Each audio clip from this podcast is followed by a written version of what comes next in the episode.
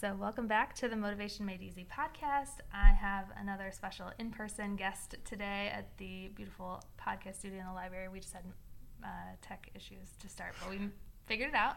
And it's kind of a gloomy Friday morning here. And I have Kate Block with me here today. And we're going to get into some good topics. So, thank you for being here. Yeah, you're welcome. I'm excited to see where this conversation leads. Yeah, me too. So, I invited you on because you, or I came to you for help with body work, and we did some of these heart sessions that we're going to talk about. But before we get into that, we're going to just hear a little bit more about you, your story, and how you came to doing the work that you do. Oh man. All right, let me let me try to tell you the the short and sweet version. Okay. So back in the late 2000s, I was in a graduate program working on a PhD in science education and a hmm. master's in biology. Okay. And thought that I wanted to be a college professor teaching conservation biology and ecology. And the longer that I hung out in that grad program and sort of saw what my professors were doing and what their lifestyle was like, I was like, ooh I don't know that I really want to be working 50 to 60 hours a week and mm-hmm. publishing and attending conferences and conducting all this research. And I had also had my own sort of personal health and wellness journey involving a really severe ankle break from back when I was in high school. And so those sort of two events the the discontent with grad school and um, having a lot of pain from some post traumatic arthritis I had in my left ankle.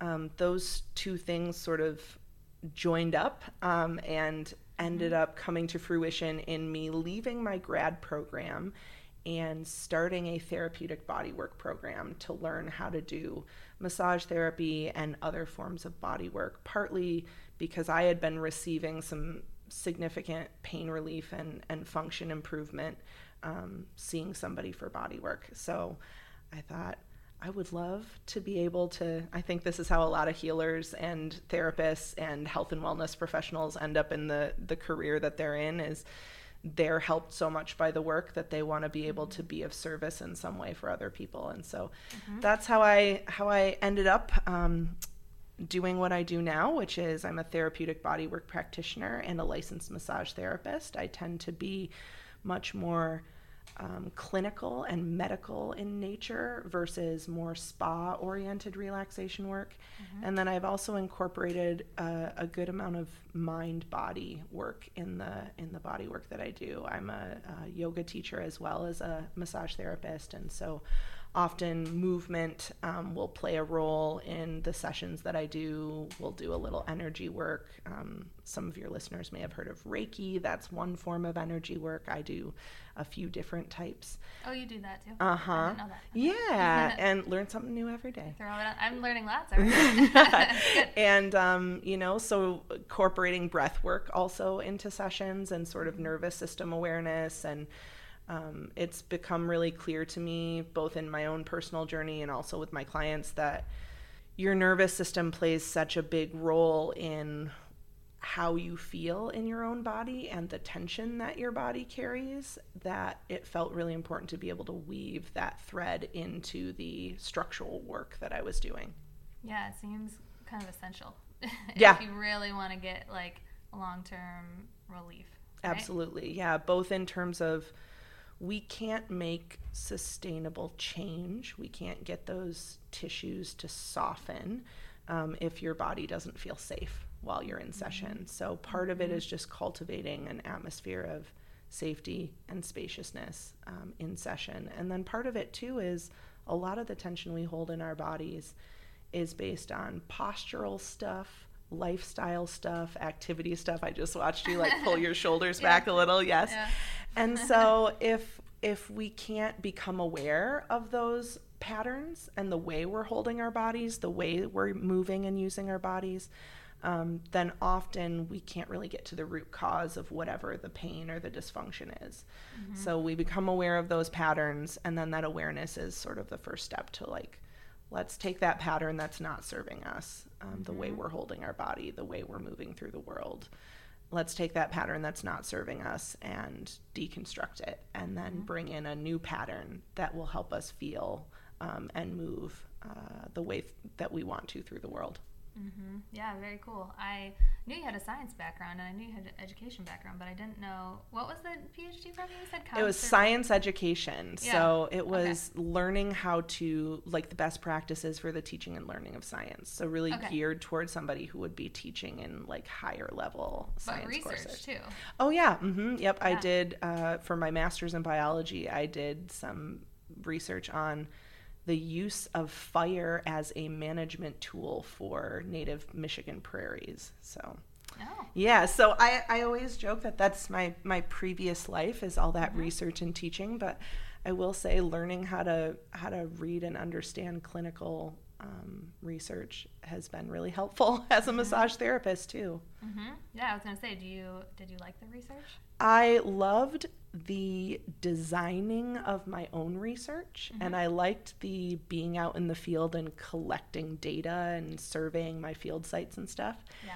But the main part of research, I sort of realized, or at least a large chunk, is literature review. Mm-hmm. So finding all of these research articles and sort of distilling them down to their essence, hmm and then writing up all your results and And then submitting to journals. Only submitting. To get, oh my like, God, yes. Devastating rejections. Yes, and then like, well, we we may allow you know your article to be published, but it would need this, this, and this revisions, and so Yeah. that was pages of revisions. exactly that was the part of academia that just did not appeal to me.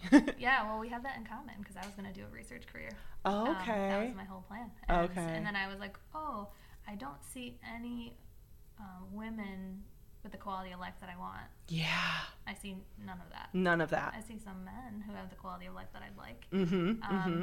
and I shouldn't say no, no, not the quality, not the flexibility I wanted, right? Yeah, So, and that uh, was the same thing for me. As yeah, you know, the as I got into my later twenties and early thirties, I just really decided I didn't want my whole life to be work. I wanted Yeah. work to be part of my life and like a life giving sort of endeavor, but I Yeah. didn't want my life to be consumed by work. And that is mostly what I was seeing from the professors that I was working with. yeah, for sure. It's an interesting world. Mm-hmm. Mm-hmm.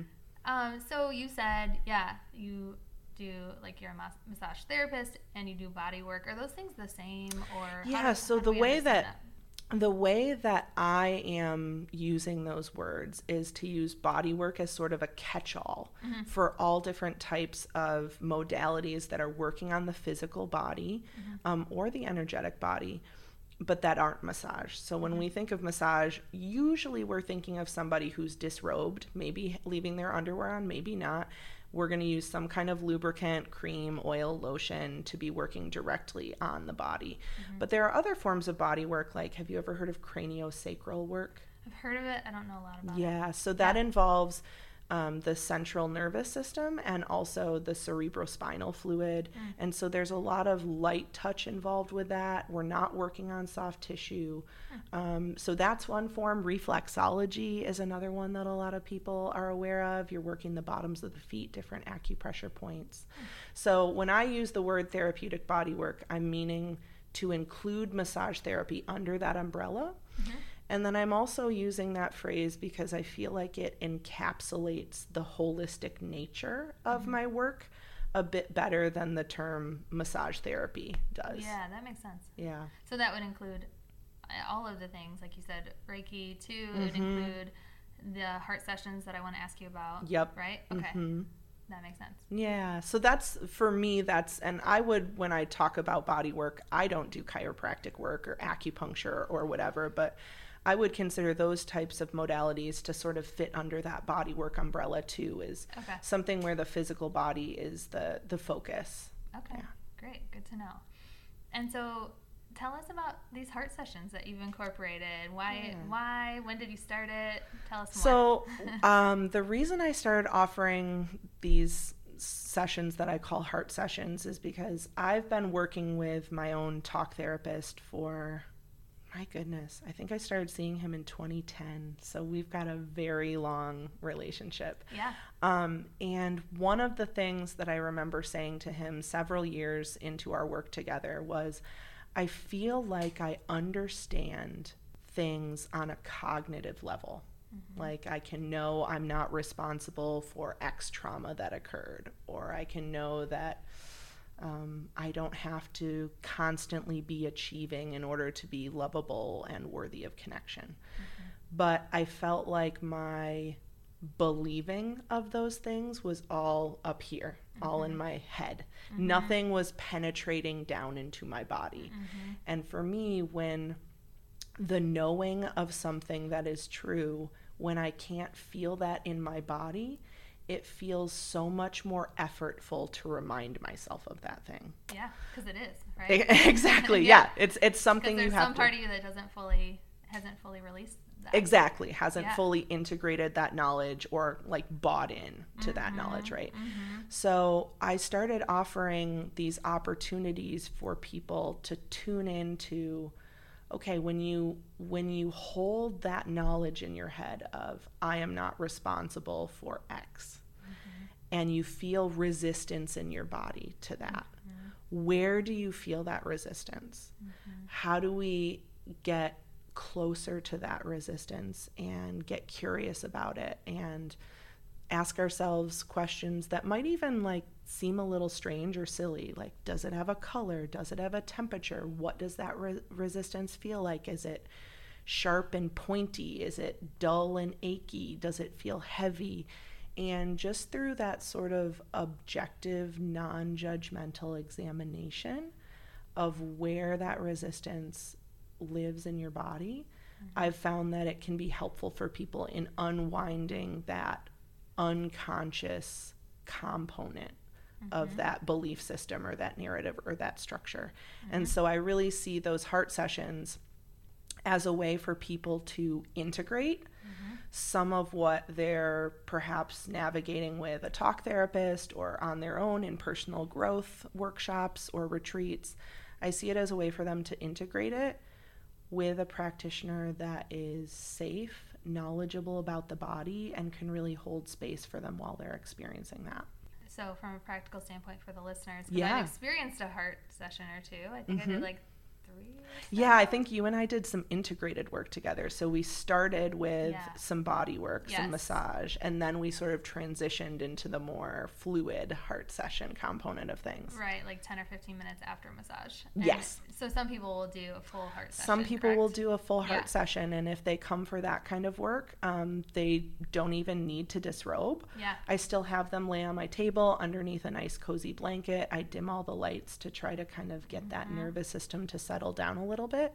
And then usually we start with either some guided breath work mm-hmm. um, or we'll start with a body scan. And mm-hmm. I often talk about the flashlight of your awareness. Like if your attention was a flashlight beam that you could sweep through your body let's just do that and see where are you noticing things mm-hmm. and sometimes it might be something that makes sense it's like oh i'm feeling this pit in my stomach mm-hmm. and this is mm-hmm. something i feel often in my life or mm-hmm. sometimes it might be um, something really strange like oh i'm noticing this weird pinching in my left shoulder and it may not be something that the person on the table has any idea where it's coming from or what it's connected to but usually with some sort of curious and gentle exploration, we can uncover what's going on there.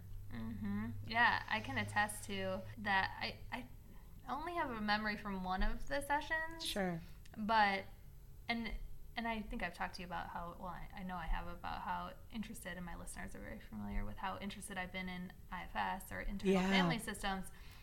And you hadn't had formal training in that, but no. I think so much of what you're doing is helping people connect with some different parts of themselves. Mm-hmm. And the language you use is actually really similar to how we connect with parts. It's mm-hmm. with curiosity. It's you know we we focus on it, we describe it, and so it's interesting. Even in those sessions, I was like, I think that's what we're doing, and I actually think I could be wrong, but I think my gut says part of the reason I stopped the heart sessions because I was like, I'm not quite ready. Oh, like, yeah.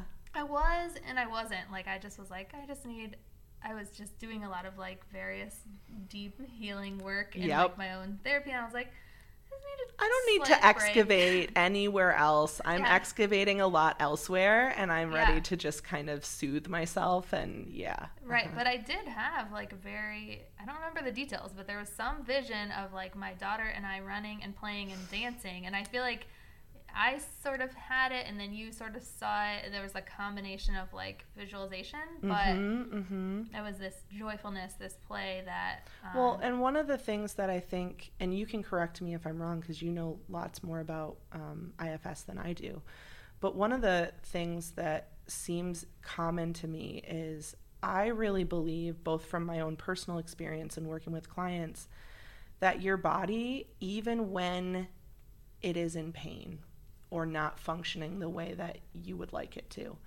your body is never trying to hurt you. Your mm-hmm. body is never wanting um, to cause discomfort or non function or pain for you. It's always mm-hmm. doing its best. It's always trying to mm-hmm. protect you. It's always trying to keep you safe.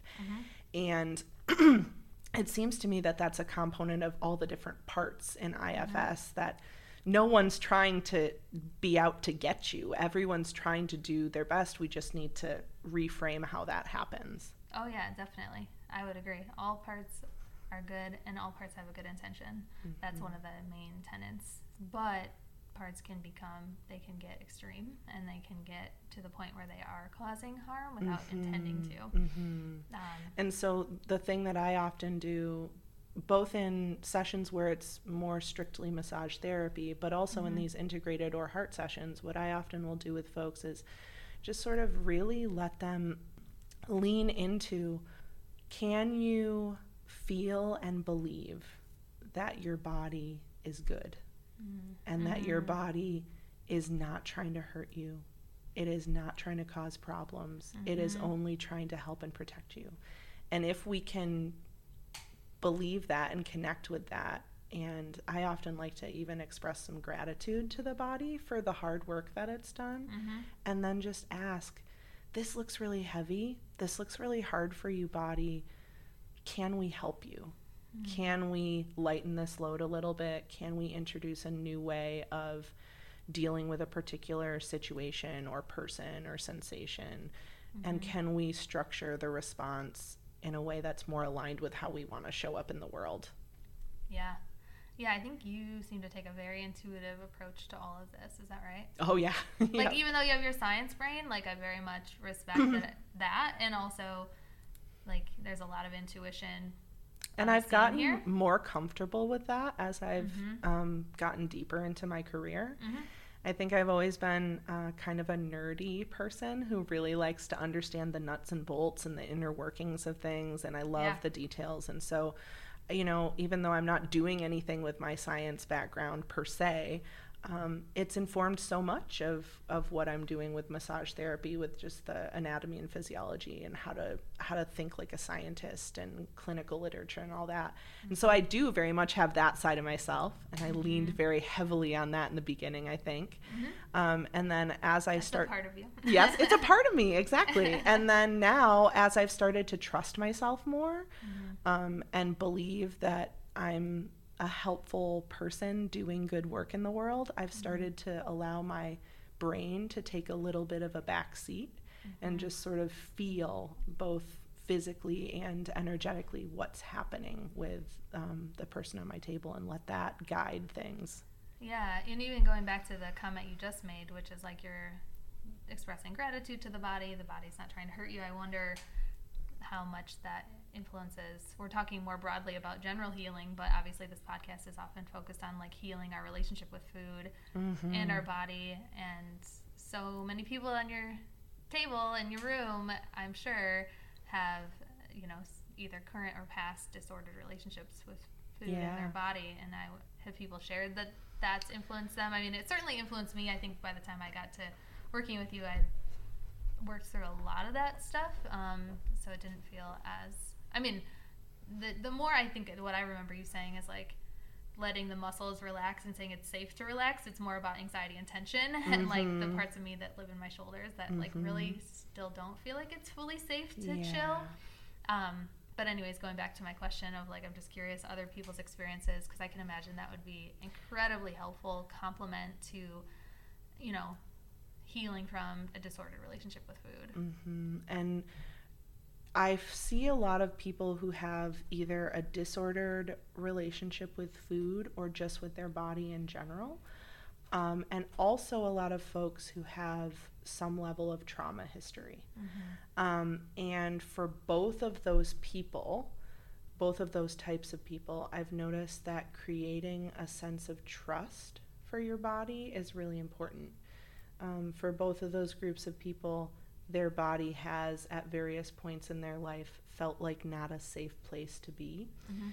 So, so much of the work that I do is focused on not even um, body positivity, but just neutrality. Um, and the idea that you can have all kinds of feelings about your body or about food that you're eating or movement that you're engaging in.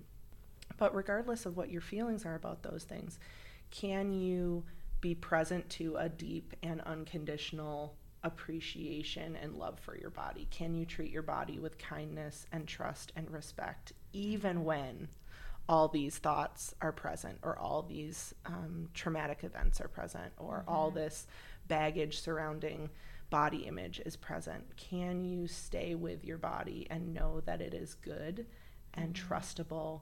Um, and it's it's the only home you've got here. So how can we make living in that home more tolerable for you?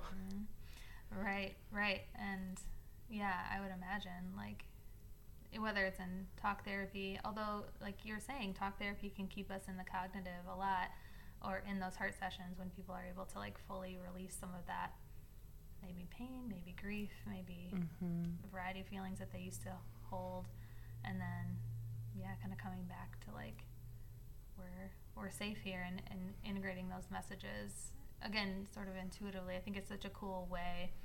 There's just like a lot of different ways to There's so many different ways to heal. yeah. Yeah. it's not just I mean, I like therapy a lot, obviously.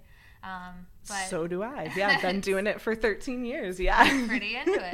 Kind of have two on and off. But I've noticed for me, and maybe this is true for you, and I bet it's true for some of the folks listening, like when all I do is talk and I'm not really feeling, Mm-hmm.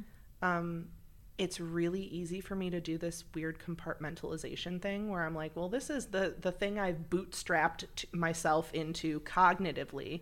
Like this is the new belief or the new truth or whatever that I've bootstrapped myself into using logic with my brain. But until I can really feel that truth and embody that truth, you know, below my neck, um, it it doesn't feel fully actualized or integrated. Right, right. Because that's, I mean, and if we go back to an IFS conceptualization, it's like that logical part has served you really well. Yes. Um, Mhm. which is great. And it probably was really necessary in the past to pull you out of your body and out of Mhm. the pain you were experiencing. And it's helping to appreciate and heal what's there so that part can relax and maybe shift into a different role or just maybe even a similar role Mhm. but one that's not always having to be present and, and and I think that's the thing that I've been thinking about this a lot lately these more I guess non-traditional ways of healing because I I feel that in my own therapy I, I'm making progress but I feel like I'm it's so easy to get blocked because I'm just trying to think of the answer. A lot of times it's like, do you have any memories related to when you felt like this in the past? And I ask this question to people, right? Yeah. But I'm like, ah, no. Yeah. like at this point in time, no. And it's frustrating because I can conceptualize all day, but there's, and, and it's almost like I, because I'm trying to answer with my cognitive brain, the memories aren't really stored up there. They're probably stored in my body. Yeah. And, um, Well, and Yeah. we're asking, like, when we ask people to do somatic, so body based integration or healing work, especially if there's somebody who comes from a Western culture, we are asking you to exercise a skill that society has not taught you how to use. yeah. And that, if anything, society has tried to kind of keep you out of your body. Um, the, really, the only way that we think about or talk about bodies in society is performance. So, you know, athletes, um, aesthetics, um, and then maybe health how it might be a barrier to the things that you want to do if you are not in a healthy place, right? Right. And so little of that is about appreciation, gratitude, embodiment, safety. So I just I guess I bring that up to to affirm to your listeners if this feels hard. Of course it feels hard. Of mm-hmm. course it feels mm-hmm. hard. No one taught you how to do this. Mm-hmm. Um, and you were probably receiving a lot of implicit and maybe even explicit um, directives from your family of origin, from society at large, from your community that were sort of nudging you away from embodiment, nudging you mm-hmm. away from the truth that your body knows. So you're you're developing a new skill set and trying to build a muscle that is um, not developed, not developed right. yet. Yeah, not even nudging, but maybe like really pushing, blocking, really blocking that out because if we have too many people listening to their bodies and trusting their intuition, who knows what could happen? Who knows what could happen to society, right? Just be a lot. Yep. Mm-hmm. For the systems that play. Yes, so. exactly. Yep. Yeah, and it's so interesting. Yeah, this idea of like we focus on health, quote unquote, but then we miss this whole piece that's like integrally involved in health, right? And yeah. yet we don't ever look at it, or we look at it minimally, or we go to again talk therapy, which most all of the training I received prior to graduation was related to cognitive. Mm-hmm. I mean, mm-hmm. emotions were involved. I got some training in that, but I think it is changing. You know, I yeah. um, I always joke that at the beginning of my career, because I was really um, deeply involved in a yoga community in our town when I first started my practice, I was sort of the body worker for yoga teachers. Uh-huh. And over the last four ish years, five ish years, it's really shifted. And now I um, have a lot of clients who are talk therapists, and it's kind of wonderful. And um, for folks who are willing, we'll talk shop a little bit sometimes. And one of the things I'm really encouraged by is I'm hearing so many more talk therapists who are having more holistic trainings or having more integrated work where there's mm-hmm. like somatic experiencing work or mm-hmm. other trauma training that's really focused on the body. Um, so I love the direction I'm seeing that head. It's yeah. really cool. Yeah, I always wonder like, did I just I, did I just not seek that out as much because I wasn't ready for it, or mm, or was it not even there? Was it not as focused on? And it's probably both. Like mm-hmm. it's probably, and there wasn't as much access to all the different modalities when I was early in training, right? Like the internet. Yeah, because when like, did you come out of your program? Well, um, I started my program 2007, so you know certainly we had like the Something, internet, but we yeah. just the body Facebook. keeps the score existed, right? It did, but, but I hadn't heard of it. Yeah. Like, and I, I mean, intuitive eating was out too. That's a separate thing, but like yeah. that came out in '94. But there wasn't as much easily accessible information. It's not like if I searched, I don't know, like because I was, I was seeking out podcasts about at least about like healing relationships with food, and I did mm-hmm. some, find some non-traditional stuff but not much because there weren't that many podcasts out yet. Like mm-hmm. there weren't. I'm sure I would have found more podcasts sooner about that pointed me in this direction sooner. So I think it's a combination, but I also think I have to own because I used to be at a very angry part about that, mm. and I think now it's I listened to that part and also and it, had a point. Mm-hmm. and also I think I wasn't quite ready for that yet, or at least I didn't think I was. Yeah. I didn't choose to focus on trauma training. As, but again, even I don't know the people that did focus on trauma training, it looks different. Yeah. Even now, so mm-hmm. it's very interesting. Yeah, so, it, it's so so cool to see the evolution for sure. I agree. It, there is definitely hope there, and I know you've said that. You've said that more about like parenting stuff, I think. Oh yeah, that yeah. too. Yes. oh some, my gosh. There's some hopefulness, which is great. Um, what is the main thing you want people to know about just this work or healing? I mean, maybe we've already covered it, but what would you say if, if people took like one take home message from this conversation? I I'm not sure if she's still living or not, but her name is Terry Tempest Williams, and she lives in the America or lived one of the two in the American Southwest, and she writes memoir um, and these like really beautiful descriptive passages about life in the American Southwest and mm. nature. Mm. And she has this quote, and uh, the quote is My body is my compass and it does not lie. Mm. And holy moly, is that true? So, if I could sort of give one little tidbit for folks to take away, is your body is a compass. And if you have both the courage to listen, the sensitivity to listen, um, and then that sort of like resilience to hear what your body's saying and accept what that message is, your body does not lead you astray, man. It really knows what's up, both from a physical standpoint, but also, um, you know, we talk about our guts all the time, um, like making decisions from the gut. And I have found that, like, while perhaps the impulsivity that we maybe associate with that idea of like gut based decision making is not what I'm referring to, often I will try to overrule my body with my head. I'll try to talk myself into it by thinking, well, X, Y, and Z are excellent reasons to say yes to this thing, and it would be good for my career, and it would be good for my wallet, or whatever. And anytime I start to notice myself trying to rationalize myself into making a decision that my body is a no to, mm-hmm. never turns out good. Mm-hmm. So that's my that's my takeaway tidbit is mm-hmm. really find a way to listen to your body, whatever that looks like, and then know that that guidance is valuable and trustable. Yeah, it's trying to tell you something important, and I'm just thinking about like, yeah, potential listeners who experience like a lot of weight bias and a lot of crap messages about Yeah. the- their body at a certain size, and just how much that does get going back to like this idea of like it's a revolutionary concept because everything Yes. else says like no, your body's wrong, and weight loss is the only answer, and Every every other little signpost is trying to tell you cede your authority to me. Give give your authority over what you should be eating. Give that to diet culture. Give that to a nutritionist. Give that to your Yeah. doctor. yeah. Give that to the pages of Women's Health or whatever, right?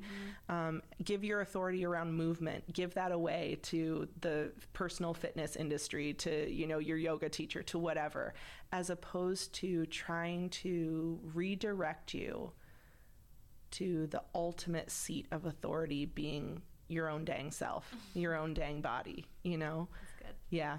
hmm That's real good. That's a good quote. Okay, well, both of those are good quotes. Awesome. Love to be quotable. yes. Okay, so we're going to move to our final questions at the end here. Hey everyone, are you a therapist, dietitian, or helping professional that works with people with disordered eating or some degree of eating or weight concern? If so, I have a free tool for you that I had way too much fun developing.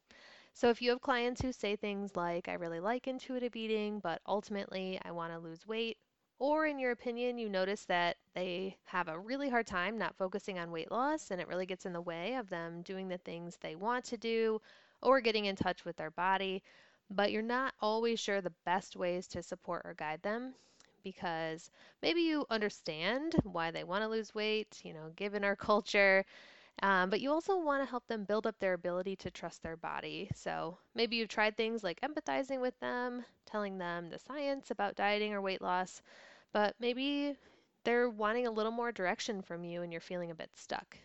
So, how can you help them explore what's right for them without imposing your own agenda onto them, which tends to backfire? So, I created this free step by step guide to guide you through my favorite exercise, which is based on internal family systems theory or kind of the parts psychology, as some people call it. And it helps you help your client navigate this nuanced dynamic that's very personal with the different parts of them that you know, maybe want peace with food, but other parts that still really want to lose weight. This is my number one favorite way to help clients build self trust while taking the pressure off of you as the provider to know the exact right advice to give or say. So, grab this exercise for free, including exactly how to do it at drhondorp.com forward slash parts. That's D R H O N D O R P dot com forward slash parts. So grab it for free today. And if you use it with a client, make sure you shoot me an email and let me know. All right, let's get back to the episode. Our intrinsic motivation question is what's one thing you have truly intrinsic motivation for? So you do the behavior for the inherent satisfaction of the behavior itself Mm-hmm. because you enjoy it, you find it challenging, interesting. You would do it if you got no external rewards. What's that for you? Uh, swimming. Mm, yeah. I'm a big uh, lake swimmer. Um, so we live about a 45 to 50 minute drive from the big lake. So uh, the big lake being Lake Michigan for those of you who are non local. Um, so I love to get in the water and I love to swim in the big waves. And there is something really just restorative about that for me. And for the months of the year between, you know, mid October and June, when the, the big lake is not so swimmable unless you got a real nice wetsuit, um, I'll, I'll take to the YMCA lap pool. And I would do that just for the pure enjoyment of how it feels to move my body through the water. Mm, yeah, there's something. I am not a big swimmer. Most I don't know. I like it. I just I've always liked it when I did it, but I, I have never done it regularly. But Yeah. Seems like there is something for water for me, and I think a lot of people like I even if like we're getting like a you know an Airbnb. Even if it's on like a puddle, I don't care. I just want like water. It's like a small amount of water to look at, and I, we've literally been to one that's a very it's a, very small pond up in like Benzonia area. Yeah. But um, like just a tiny tad of water Yep. is very relaxing, and so I would imagine that's. And I don't know. Again, I think there's some intuitive body wisdom to that of just when we really listen, what does our body yearn for? And it might be different for different people, but I can And definitely relate to that. It's really, I think, um, the feeling that I have, especially when I'm in the lake, is like f- feels really primal. I feel uh, like an animal. I don't feel just like a person. I feel like my f- my physical animalness of swimming through the water and getting tossed by a wave and popping up into the Yeah. sunshine again. Like I feel very. You know what I think it is? Wow, I'm having some fun little realizations. I think the reason that I love it so much is because it's such an embodying activity, mm-hmm. especially when, you know, we're in three to four foot waves. I've got a couple girlfriends who really love to swim with me too. And we'll be out there and the, the waves look, you know, pretty rough, but we're all good swimmers. So we're all being safe. And there is just not a lot of time to be up in your head if you're trying to make sure that you don't get wrecked by the next wave or trying to time your breath when you can pop up and take a breath in between two waves. It's just a really uh, physically pleasurable and also just highly embodying experience for me. Right, analytical, logical thoughts, not really needed.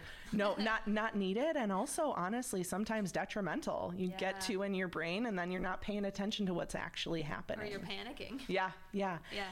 Well, that's our other question is more about. Um, it, it's called integrative motivation. So this is something that used to feel like I call it from a should to a choose to. Uh huh. This is something that used to feel like, oh, I have to do this. I really should, but I'm ha- having a hard time getting myself to do it.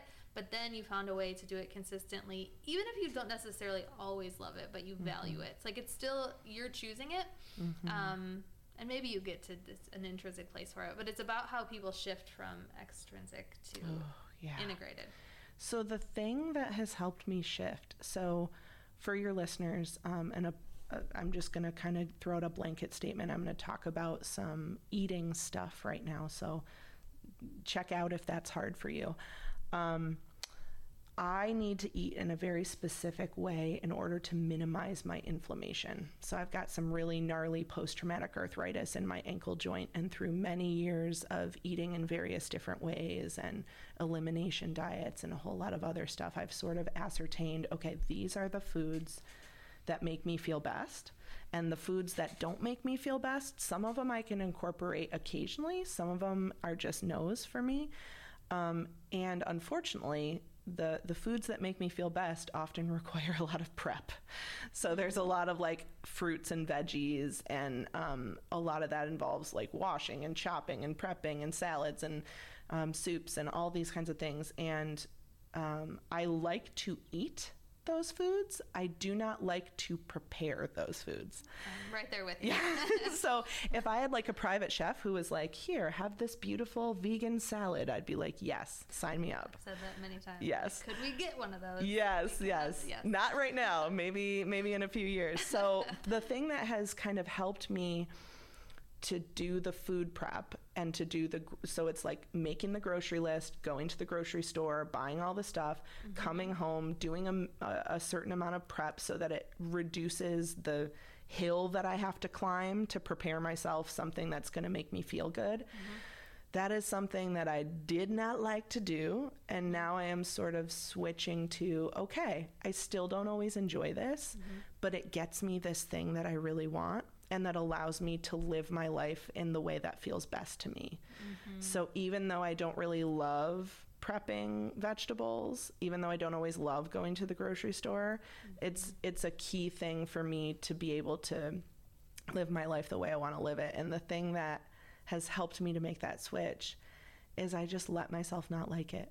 Mm. I just say to myself, okay, you don't have to like this. You don't have to want to do this. Mm-hmm. But I almost parent myself in the sense mm. that for our highest good, we need to be able to do X, Y, and Z. And in mm-hmm. order to do that, we need to prep these carrots. We need to like cut up this broccoli. We need to do whatever. Yeah.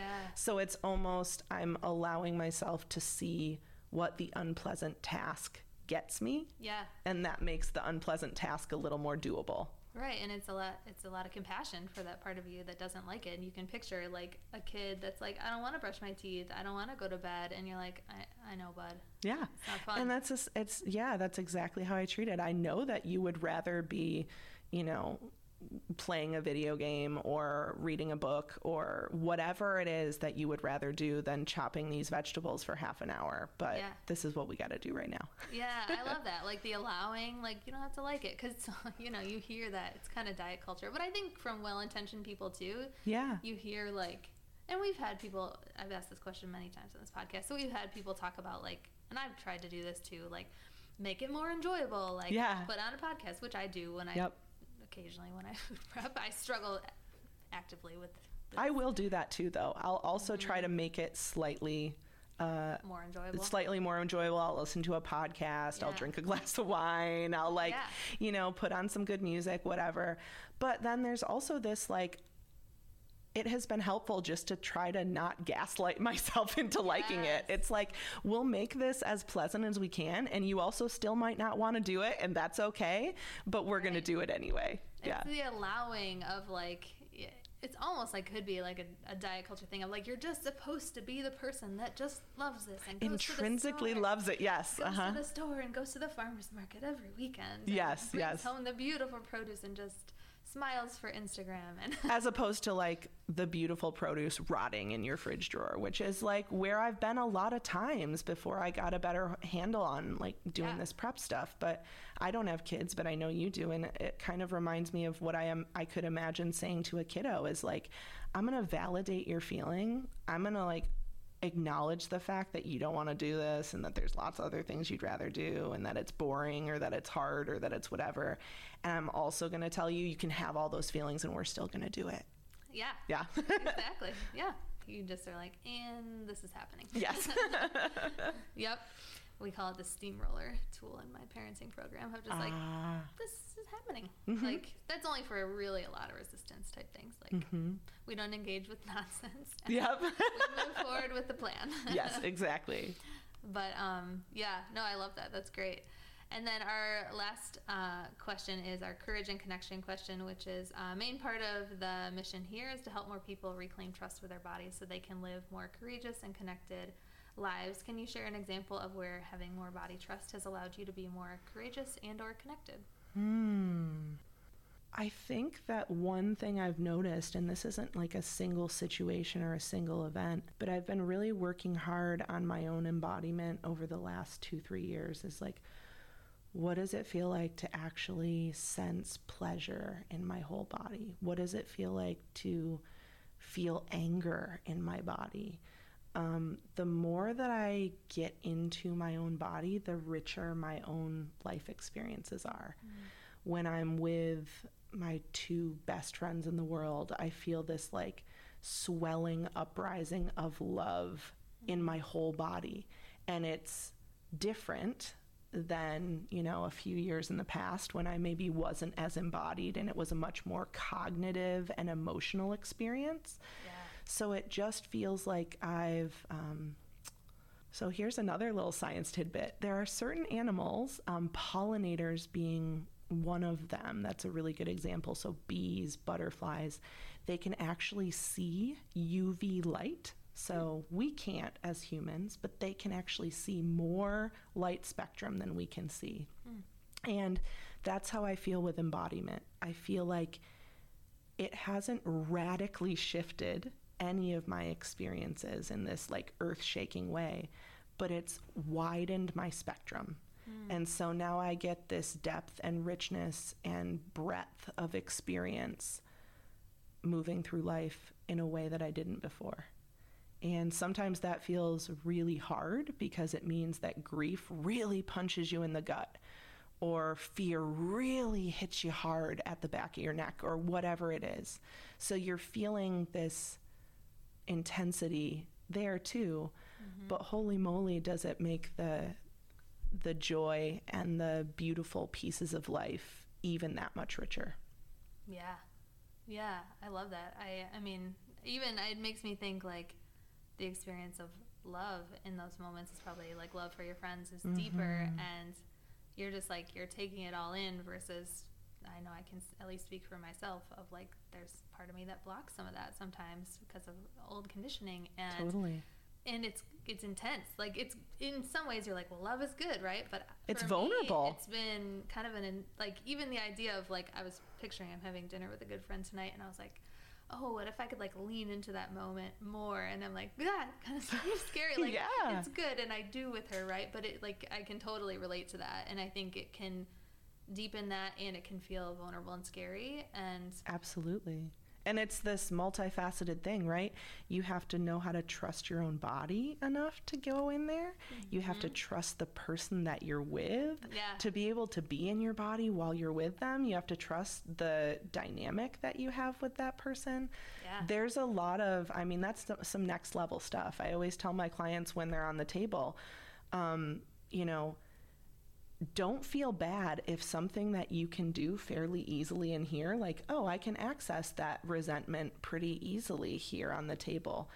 And then if you try to access that on your own at home or with, heaven forbid, with the person you're actually resentful of, like that's going to be such a harder experience because there are so many more layers of complexity and vulnerability um, and trust that are required. So, yeah, it's this ongoing, evolving, beautiful process of learning how to lean in a little bit more and a little bit more and a little bit more.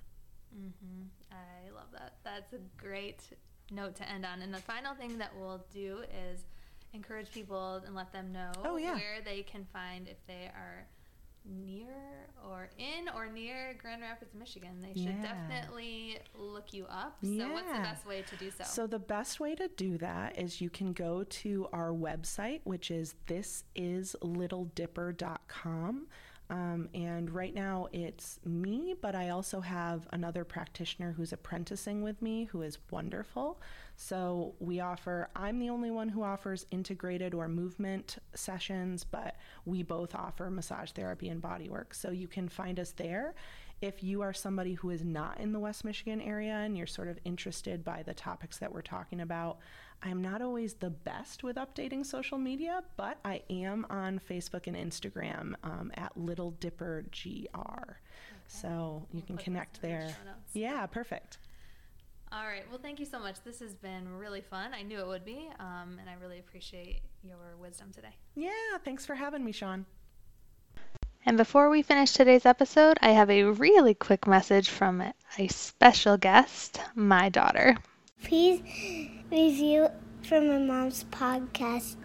Make something for my mom's podcast, please. Thank you. Thank you for tuning in today. Your time is valuable, and it means so much to me that you're here. Despite the title of this podcast, many of our topics are not always easy. Change is hard, and let's face it, life and truly looking inward at ourselves can be uncomfortable. That's why I'm grateful. Grateful for you and your willingness to listen, learn, and keep an open mind. I invite you to learn more by going to drshawnhondorp.com or finding me on Instagram at psychology.of.wellness. If you're enjoying this podcast, it would be amazing if you could give it a review so more people can find it. Thanks, and I truly hope you have an energetic and inspired day.